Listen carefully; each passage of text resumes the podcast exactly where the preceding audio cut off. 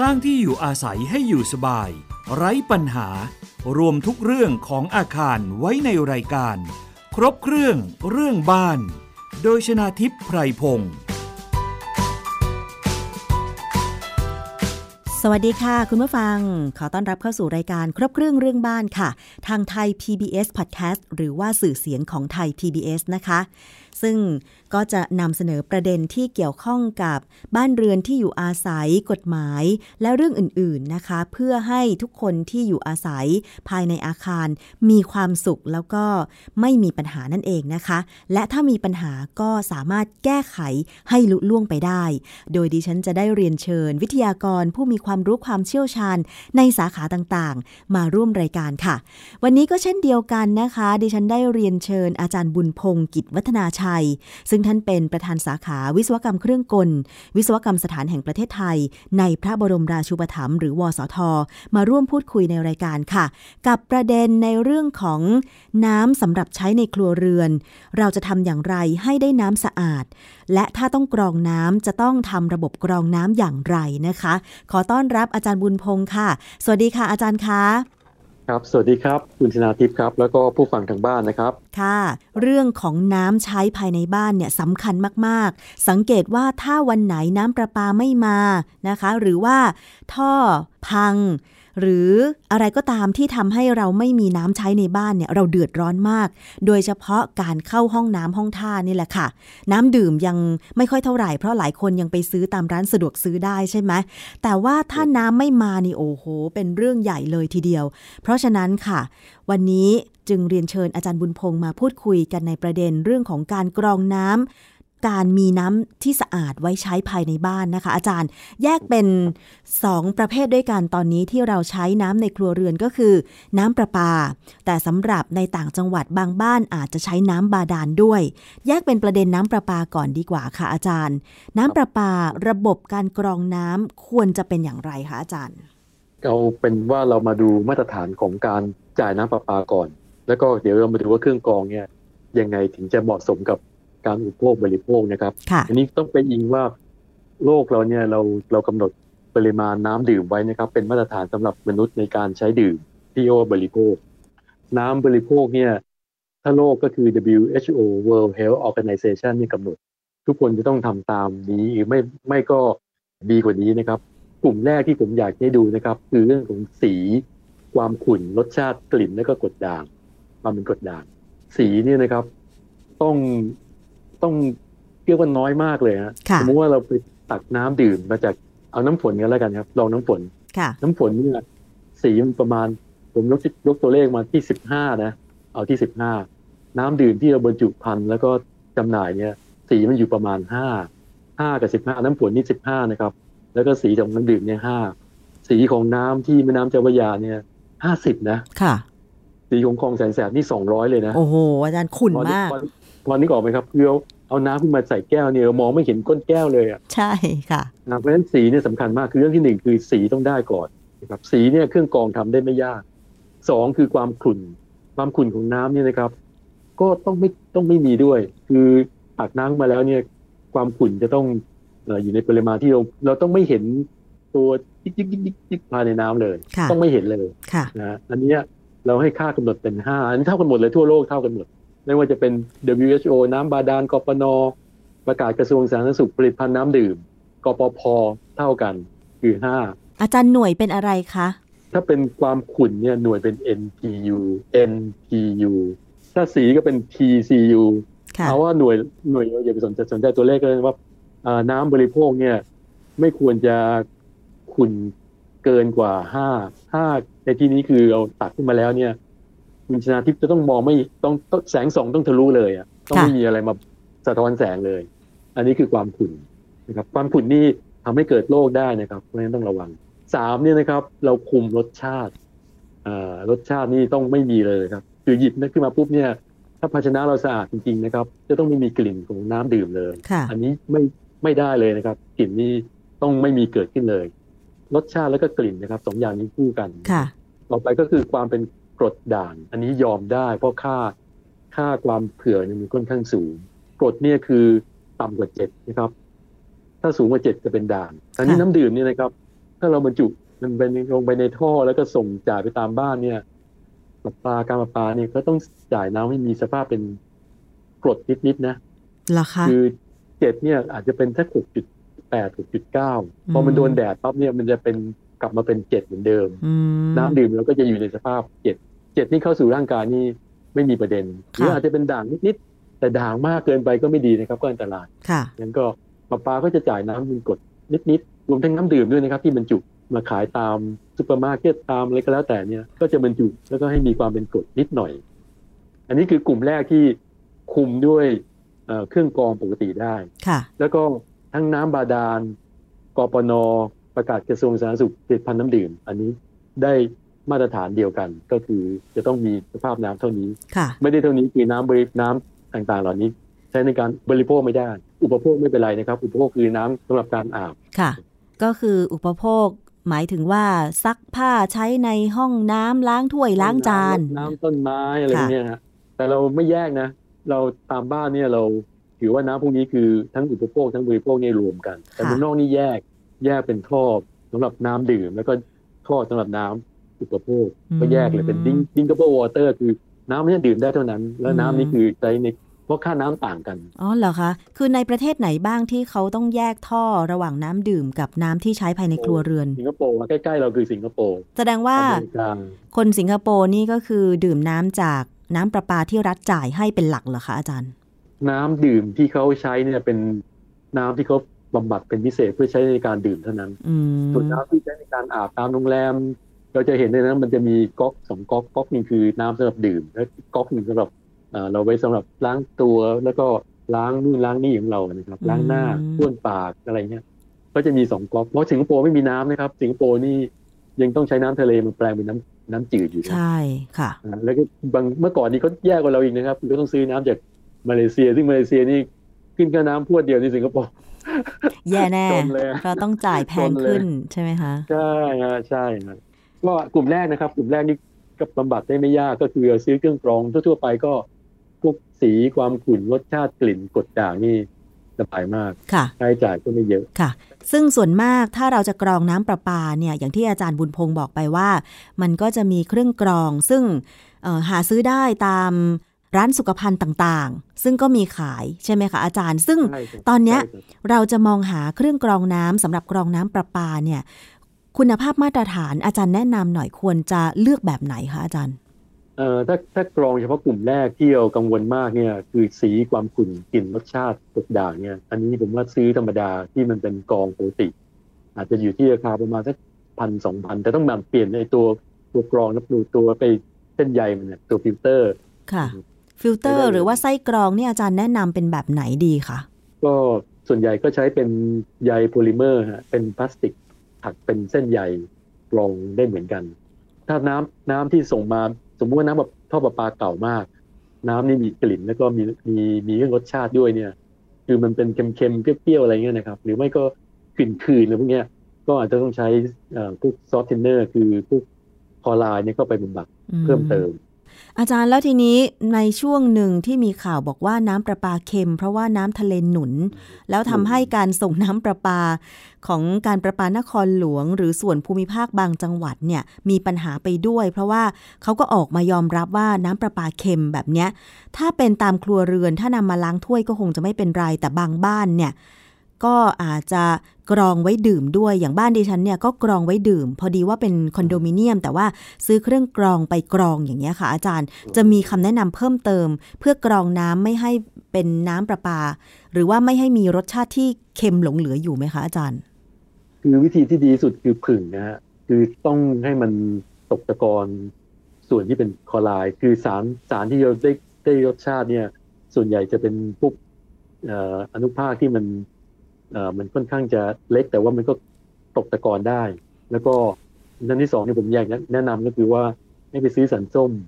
แกว่งสันส้มนะครับก็จะช่วยได้บ้างมันก็ความฝุ่นความใสกลิ่นต่างๆเนี่ยมันก็จะตกตะกอนอาจารย์ แต่ว่าในกรุงเทพปริมณฑลเนี่ยการแกว่งสารส้มหมายความว่าต้องรองน้ำประปานั้น มาใส่ถังใหญ่ ๆ ใช่ไหมคะใส่ใส่ภาชนะเป็น โอ่งโอ่งโอ่งมังกรเล็ก ๆ อะไรเงี้ยสำหรับดื่มเลยนะเพราะว่าเราเราถ้าเราเราคงไม่เอาน้เกลือมาน้ำที่มีรสชาติเค็มเนี่ยมาล้างตัวครับ เพราะว่ามันจะไม่เกิดฟองอืมก็ต้องยอมต้องต้องยอมเอาผึ่งนั้นค่ะ แต่ว่าแบ่งแบ่งสันส้มนี่เป็นเป็นวิธีที่ที่เป็นพระราชดำริด้วยนะ ค่ะก็แล้วก็เป็นวิถีชาวบ้านด้วยแล้ว แต่ว่าพวกเราไม่ค่อยนิยมใช้กันนะ ใช่ มันเหมือนเป็นวิธีของภูมิปัญญาโบราณ แล้วอีกอย่างหนึ่งบ้านเรือนในเมืองหลวงเนี่ยมันก็อาจจะไม่ค่อยเอื้อมหน่วยกับการตั้งโอ่งหรือว่าถังใหญ่ ๆ ไว้รองน้ำอาจารย์เอ่อก็ถังพลาสติกก็ได้ค่ะ แต่ว่ามันก็ต้องต้องมันมันล้างภาชนะ อย่าให้มันมีเอ่อสิ่งปนเปื้อนเพราะว่าถังถังพวกนี้บางทีทิ้งไว้นานๆเนี่ยมันก็น้ำก็จะจะมีกลิ่นนะครับ มัน จุลินทรีย์ในน้ำเนี่ย ถึงแม้จะเป็นน้ำประปานะครับ ถึงแม้จะเป็นน้ำผลิตจากผู้ผลิตพันธุ์เนี่ย มันยังมีพวกจุลินทรีย์หลงเหลืออยู่บ้างนะครับ แต่น้อยแต่พวกนี้มันก็จะเติบโตด้วย มันก็ขยายพันธุ์ถ้าทิ้งไว้ประมาณหนึ่งอาทิตย์เนี่ยโอ้โหกลิ่นกลิ่นออกเลย อาจารย์คะในฐานะที่อาจารย์บุญพงศ์เป็นวิศวกรด้านเครื่องกลเนี่ยค่ะ ระบบประปาภายในบ้าน กับการกรองน้ำในยุคปัจจุบัน อาจารย์คิดว่ามันเพียงพอที่จะสามารถทำให้เรามีน้ำสะอาดได้แล้วใช่ไหมคะอาจารย์ หรือว่าเราต้องเพิ่มเติมอะไรเข้าไปอีกคะจริงๆ ถ้าน้ำประปาเนี่ยนะครับ ผมก็เคยไปดูโรงงานประปาที่ที่ตรงแถวแจ้งวัฒนะเนี่ยนะครับ น้ำประปาก็มีคุณภาพมากนะครับ น้ำนี่ใสจริงๆนะฮะนาทีแล้วก็โอ้โหดื่มนี่มันเป็นรสชาติ คือเรียกว่าเราดื่มน้ำน้ำกลั่นกับน้ำประปาที่ออกมาจาก แหล่งผลิตเนี่ยแหล่งจ่ายน้ำเนี่ยโอ้โหมันใช้ได้เลย ก็น้ำประปาผมเชื่อว่าใช้สำหรับการบริโภคได้โดยที่ไม่ต้องไม่ต้องไปคิดอะไรมาก แล้วก็อีกอย่างคือประปาเนี่ยก็เติมเติมฟลูออไรด์เข้าไปประปาสำหรับบ้านเราเนี่ยยังใช้ได้มันติดปัญหาเรื่องเดียวคือระบบท่อนั่นเองซึ่งถ้าถ้าเราเอาน้ำประปามาพักไว้ก่อนได้ โดยที่เราไม่เปิดจากก๊อกแล้วดื่มเลยนะค่ะผมว่านี่ก็ไม่ต้องซื้อเครื่องกรองไปได้อ๋อเหรอคะ อ่าใช้ได้ แต่ต้องพักน้ำนะต้องพักน้ำค่ะ ก็คือให้ตะกอนอะไรต่างๆ มันตกลงไป แล้วก็ค่อยตักอย่างน้อยใช่ครับ เอาน้ำเฉพาะส่วนที่ใสๆแล้วปราศจากแร่หรือว่าตะกอนต่างๆ ขึ้นมาใช้อย่างเงี้ยนะคะหรืออาจจะเอามะลิวางข้างหน้าหน่อย ให้มันเกิดกลิ่นของของเกสรดอกไม้ก็ใช้ได้ครับ เรื่องของน้ำประปาแล้วก็ระบบการกรองน้ำภายในบ้านนะคะ เพื่อไว้ใช้ ไม่ว่าจะไว้ดื่มหรือว่าเอาไว้ใช้ในครัวเรือน แต่มีน้ำอีกประเภทหนึ่งที่ตอนนี้อาจจะได้ฟังข่าวกันก็คือน้ำบาดาล ก็คือน้ำบาดาลนนะคะ ซึ่งน้ำบาดาลเนี่ยจะขอเรียนอาจารย์บุญพงษ์และคุณผู้ฟังไว้คร่าวๆนิดนึงค่ะ อย่างเมื่อก่อนสมัยดิฉันเด็กๆ เนี่ยก็มีโครงการเจาะน้ำบาดาล ให้คนในหมู่บ้านดิฉันเนี่ยไว้ใช้ แต่ว่าไม่ได้ดื่มค่ะอาจารย์ เอาไว้ใช้อาจจะเช่นซักผ้านะคะ แต่สังเกตว่าใต้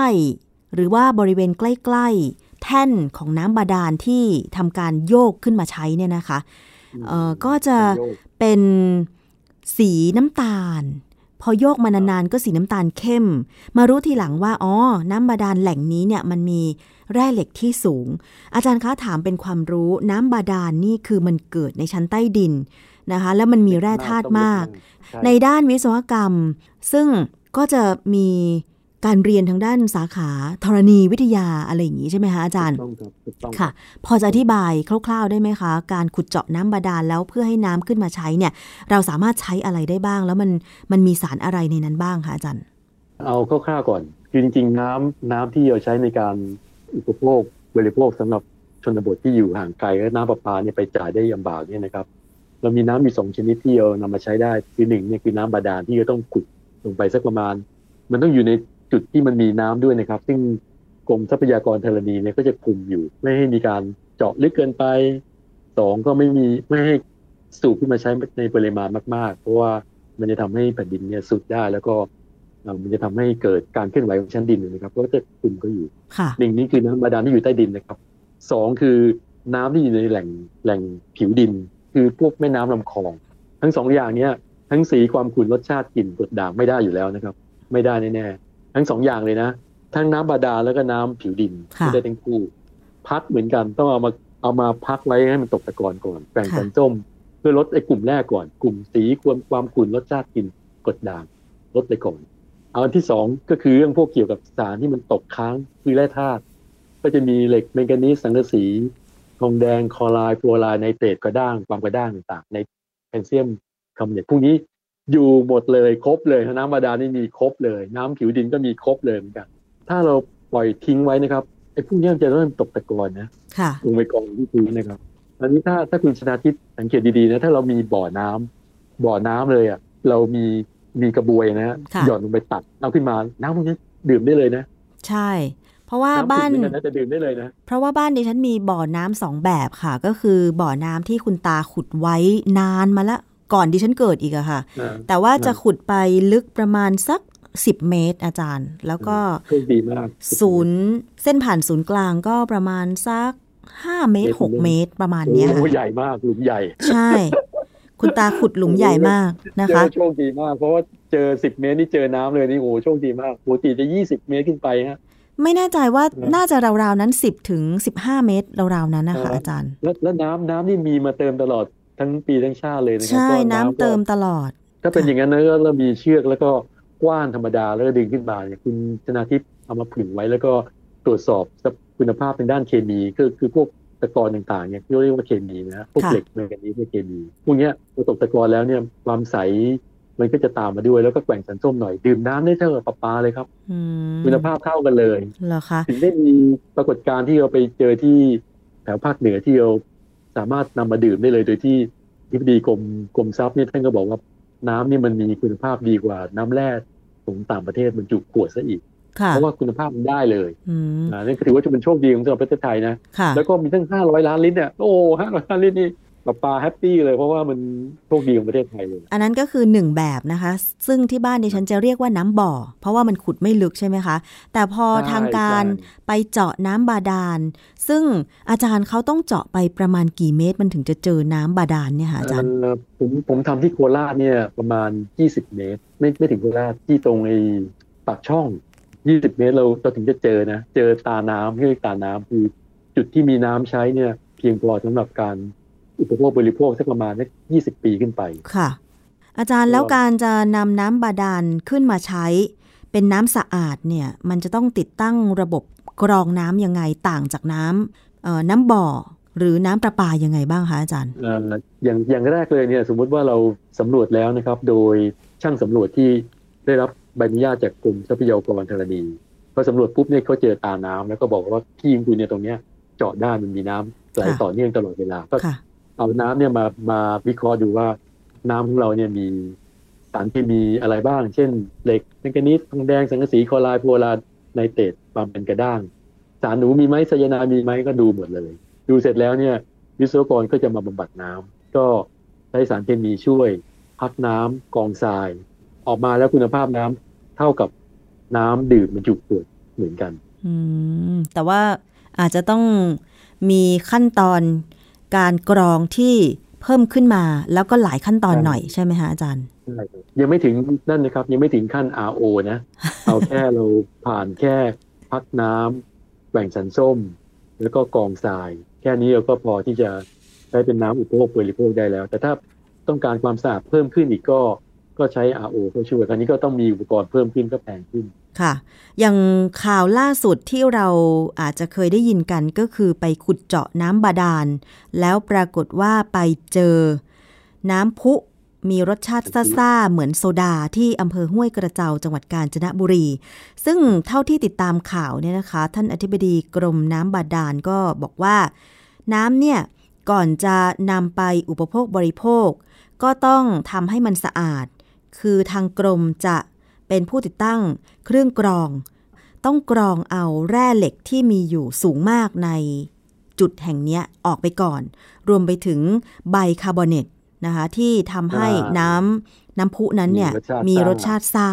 อาจารย์คะตรงนี้ถ้ามันมีแร่เหล็กสูง แล้วก็มันดูด้วยสายตาก็เห็นว่าพอมันตกมารอบๆเนี่ยคือมันตกตะกอนเป็นสีน้ำตาลสูงมาก ในทางวิศวกรรม อาจารย์มีข้อแนะนำอะไรเพิ่มเติม ถ้าจะนำน้ำตรงนี้ไปใช้ในบ้านเรือนไหมคะถ้าจะแนะนำแบบเร็วๆเลยนะครับ แล้วก็ราคาไม่แพงมากเนี่ยก็ไปซื้อไอ้เรียกกรองทรายมือในตามร้านจะมีขายแต่อุตสาหกรรมน้ำนี่มีแน่ๆนะครับถังกรองทราย ถ้าเราจะดื่มภายในบ้านเนี่ย ตกตะกอนแกว่งสารส้มเหล็กพวกนี้ก็จบแล้วนะเพราะเหล็กมันมันเป็นแร่ธาตุที่มีน้ำหนักมากกว่าปกตินะครับถ้าเป็นพวกแมงกานีส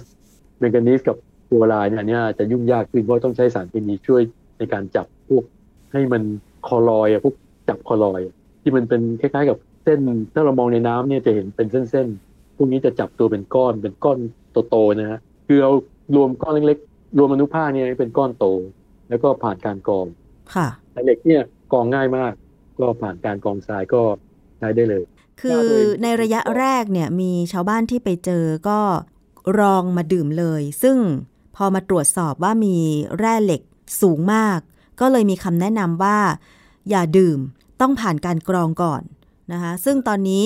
ผู้ที่ทำระบบกรองน้ำบาดาลน้ำพุโซดาแห่งนี้ก็คือ กรมทรัพยากรน้ำบาดาลนั่นแหละ แล้วถ้าใครอยากจะดื่ม ใช่ ใครอยากจะดื่มก็คือ ต้องไปรับจากกรมทรัพยากรน้ำบาดาลณจุดนั้นนะคะ แต่ว่าคือการขุดเจาะน้ำบาดาลเนี่ยก็คือเพื่อช่วย ผลกระทบภัยแล้ง ให้ชาวบ้านมีน้ำดื่ม น้ำใช้และน้ำทำการเกษตร แต่ว่าการจะต่อน้ำบาดาลให้กับประชาชนเนี่ยนะคะ อาจารย์ไปใช้ตามครัวเรือนเนี่ย อย่างที่ฉันเคยเห็นน้ำบาดาลที่มันมีแร่เหล็กสูง แล้วก็พอมันตกตะกอนบริเวณรอบๆ นั้นมันจะเป็นสีน้ำตาล ซึ่งถ้าเรากรองไม่ดีก็อาจจะมีผลถ้าเรานำมาใช้เช่น ซักผ้าได้นะคะ อาจารย์ หมายถึงว่าถ้าเรากรองเอาแร่เหล็กออกไม่หมด แล้วน้ำมันยังมีความเป็นสีน้ำตาลหรือไม่ใส เราเอาไปซักผ้าเนี่ย ผ้าก็จะกลายเป็นสีเหลืองหรือน้ำตาลได้ ใช่ไหมคะ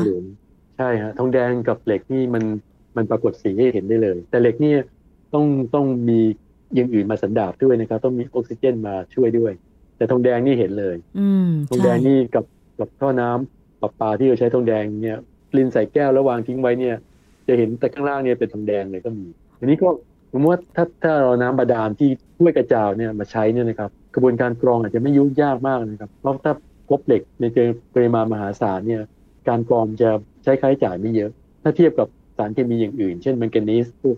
คลอไรด์พวกนี้นะครับอาจจะมีค่าใช้จ่ายมากกว่าพวกพวกนั้นมันเป็นสาร ที่มีความละเอียดสูง อืมแต่ว่าอาจารย์คะไส้กรองสำหรับกรองน้ำบาดาลที่มีแร่เหล็กสูงๆมันจะต้องเป็นชนิดไหนต้องพิเศษกว่าแบบอื่น ๆ หรือเปล่าอาจารย์ ก็เป็นทรายฮะ เป็นกรองทราย เป็นเป็นทรายธรรมดาเรียกว่าเป็นแซนฟิลเตอร์ S A N D แซนแซนฟิลเตอร์กรองทรายธรรมดาทรายในที่นี้ไม่ใช่ทรายตามชายหาดนะครับทรายที่เขาเขาทำการผลิตขึ้นมาเป็นเม็ดทรายที่มีขนาดประมาณเกือบเท่า ๆกัน แล้วก็มีขนาดหลาย ๆ ขนาด ตั้งแต่ทรายหยาบไปที่ทรายละเอียด แล้วก็ต้องมีการผ่านจากเครื่องสูบน้ำด้วยเพราะว่าพอมันผ่านชั้นกรวดชั้นทรายหยาบแล้วก็มาทรายละเอียดตรงทรายละเอียดเนี่ยแรงดันน้ำแรงดันน้ำทั่วไปจะไม่พอต้องใช้ต้องใช้เครื่องสูบน้ำเนี่ยช่วยออกมาก็คุณชนาทิพย์ดื่มได้เหมือนกับดื่มน้ำบรรจุขวดเลยแต่ว่าอาจจะต้องลงทุนระบบกรองน้ำบาดาลสูงหน่อยใช่ไหม ใช่แล้วก็ต้องมีวิศวมีมีช่างเนี่ยคอยทำการเขาเรียกแบ็กวอชนะครับ คือทำการล้างทรายออกอันนี้ทรายเนี่ยมันถ้าถ้าถ้าจะมาบัดเฉพาะเหล็กอย่างเดียวเนี่ยกรวดกับทรายหยาบอาจจะพอนะอาจจะค่ะ แต่ถ้ามีอย่างอื่นด้วยเนี่ย เช่นไนเตรตเนี่ยไนเตรตก็คือพวกกลิ่นคล้ายๆกับปัสสาวะฉุนๆนั้นเนี่ยใช่อะมันจะมันจะมีกลิ่นออกได้ให้เห็นเลย แต่ไม่ใช่กลิ่นแบบปัสสาวะนะกลิ่นคล้ายๆกัน ค่ะ อันนั้นจะต้องใช้ทรายละเอียดช่วย ค่ะ อันนี้ก็เป็นวิธีการนะคะทำน้ำบาดาลให้สะอาด ก่อนที่จะนำมาอุปโภคบริโภคนะคะ อาจารย์คะช่วงท้ายของรายการวันนี้อาจารย์ช่วยสรุปหน่อยค่ะว่าการจะได้น้ำมาไว้ใช้ในครัวเรือน วิธีการทำน้ำให้สะอาด แล้วก็รวมไปถึงการสำรองน้ำไว้ใช้ โดยเฉพาะช่วงหน้าแล้งที่มีปัญหาภัยแล้งน้ำไม่พอใช้ ใช่ ควรจะทำยังไงคะอาจารย์ คือเรียนคุณชนาทิพย์กับ ท่านผู้ฟังครับ น้ำเนี่ยยังเป็นสิ่งจำเป็นสำหรับมนุษย์มากนะครับ แล้วก็น้ำจืดเนี่ยที่เราใช้ในการอุปโภคบริโภคเนี่ยนะครับ มีอยู่ประมาณสามเปอร์เซ็นของน้ำทั่วโลกนะน้ำในโลกนี้ที่เป็นน้ำมหาสมุทรเนี่ยเราใช้ในการอุปโภคบริโภคไม่ได้เลย อันนี้มีจำนวนเก้าสิบเจ็ดเปอร์เซ็นต์นะแล้วน้ำดื่มนี่มีความสำคัญมากสามเปอร์เซ็นนี่เลี้ยงประชากรโลกอยู่ตอนนี้เจ็ดพันเจ็ดพันล้านคน อันนี้ก็วิธีที่จะใช้น้ำอย่างประหยัดเนี่ยยังคงต้องคำนึงถึงตลอดเวลาสำหรับ ที่ราบลุ่มอย่างอย่างของเราเนี่ย ซึ่งน้ำฝนเท่านั้นที่เป็นแหล่งเดียวที่เราสามารถใช้ได้นะครับนั้นก็ต้องพยายามใช้น้ำอย่างประหยัด อีกอันที่ผมอยากฝากไว้ก็คือในการทำน้ำประปาเนี่ย เรายังต้องพึ่งแหล่งน้ำนะครับพวกแม่น้ำเจ้าพระยาแม่น้ำปิงแม่น้ำน่านเนี่ยเป็นหลักเลยในการทำน้ำบาดาลจะช่วยบ้างบางส่วนแต่น้ำในแม่น้ำเนี่ยเป็นหลักเลยเพราะฉะนั้นก็ต้องรักษาแหล่งน้ำเราไว้นะครับ อย่าทิ้งขยะอย่า อะไรพวกนี้อย่าทำให้น้ำแหล่งน้ำที่เราเราอุปโภคบริโภคเนี่ยโดยโดยประชากรเจ็ดสิบล้านคนเนี่ยเดือดร้อนอันนี้น่าเป็นห่วงวันนี้ต้องขอบพระคุณมากเลยค่ะ อาจารย์บุญพงศ์กิจวัฒนาชัยนะคะ ประธานสาขาวิศวกรรมเครื่องกล ของวิศวกรรมสถานแห่งประเทศไทย ในพระบรมราชูปถัมภ์ที่พูดคุยในรายการนะคะ คือน้ำเนี่ยเป็นสิ่งที่เราขาดไม่ได้ แต่ว่าการจะทำอย่างไรให้ครัวเรือนของเรามีน้ำที่สะอาดใช้เนี่ยเป็นสิ่งจำเป็นแล้วก็สำคัญ รวมถึงหน่วยงานที่ดูแลของภาครัฐที่จะทำหน้าที่แจกจ่ายน้ำให้กับประชาชน ถึงแม้ว่าประชาชนจะจ่ายค่าน้ำให้ก็ตามนะคะอาจารย์บุญพงศ์แต่ว่าก็ควรที่จะได้น้ำสะอาดด้วย แล้วก็รวมไปถึงการกรองน้ำบาดาลมาใช้ด้วย ขอบพระคุณค่ะอาจารย์คะ โอกาสต่อไป เดี๋ยวถ้ามีประเด็นอื่น ๆ ขออนุญาตสัมภาษณ์อาจารย์ในภายหลังนะคะ ครับขอบคุณมากเลยครับขอบคุณค่ะด้วยนะครับคุณชนาทิพย์ด้วยครับ สวัสดีครับ สวัสดีค่ะ และดิฉันชนาทิพย์ไพรพงศ์ต้องลาไปแล้วค่ะ ติดตามรับฟังรายการครบเครื่องเรื่องบ้านได้นะคะ ทางไทย PBS Podcast สวัสดีค่ะ ติดตามรายการได้ที่ www.thaipbspodcast.com แอปพลิเคชัน Thai PBS Podcast หรือฟังผ่านแอปพลิเคชัน Podcast ของ iOS Google Podcast Android Podbean SoundCloud และ Spotify ติดตามความเคลื่อนไหวของรายการและแสดงความคิดเห็น โดยกดถูกใจที่ facebook.com/thaipbspodcast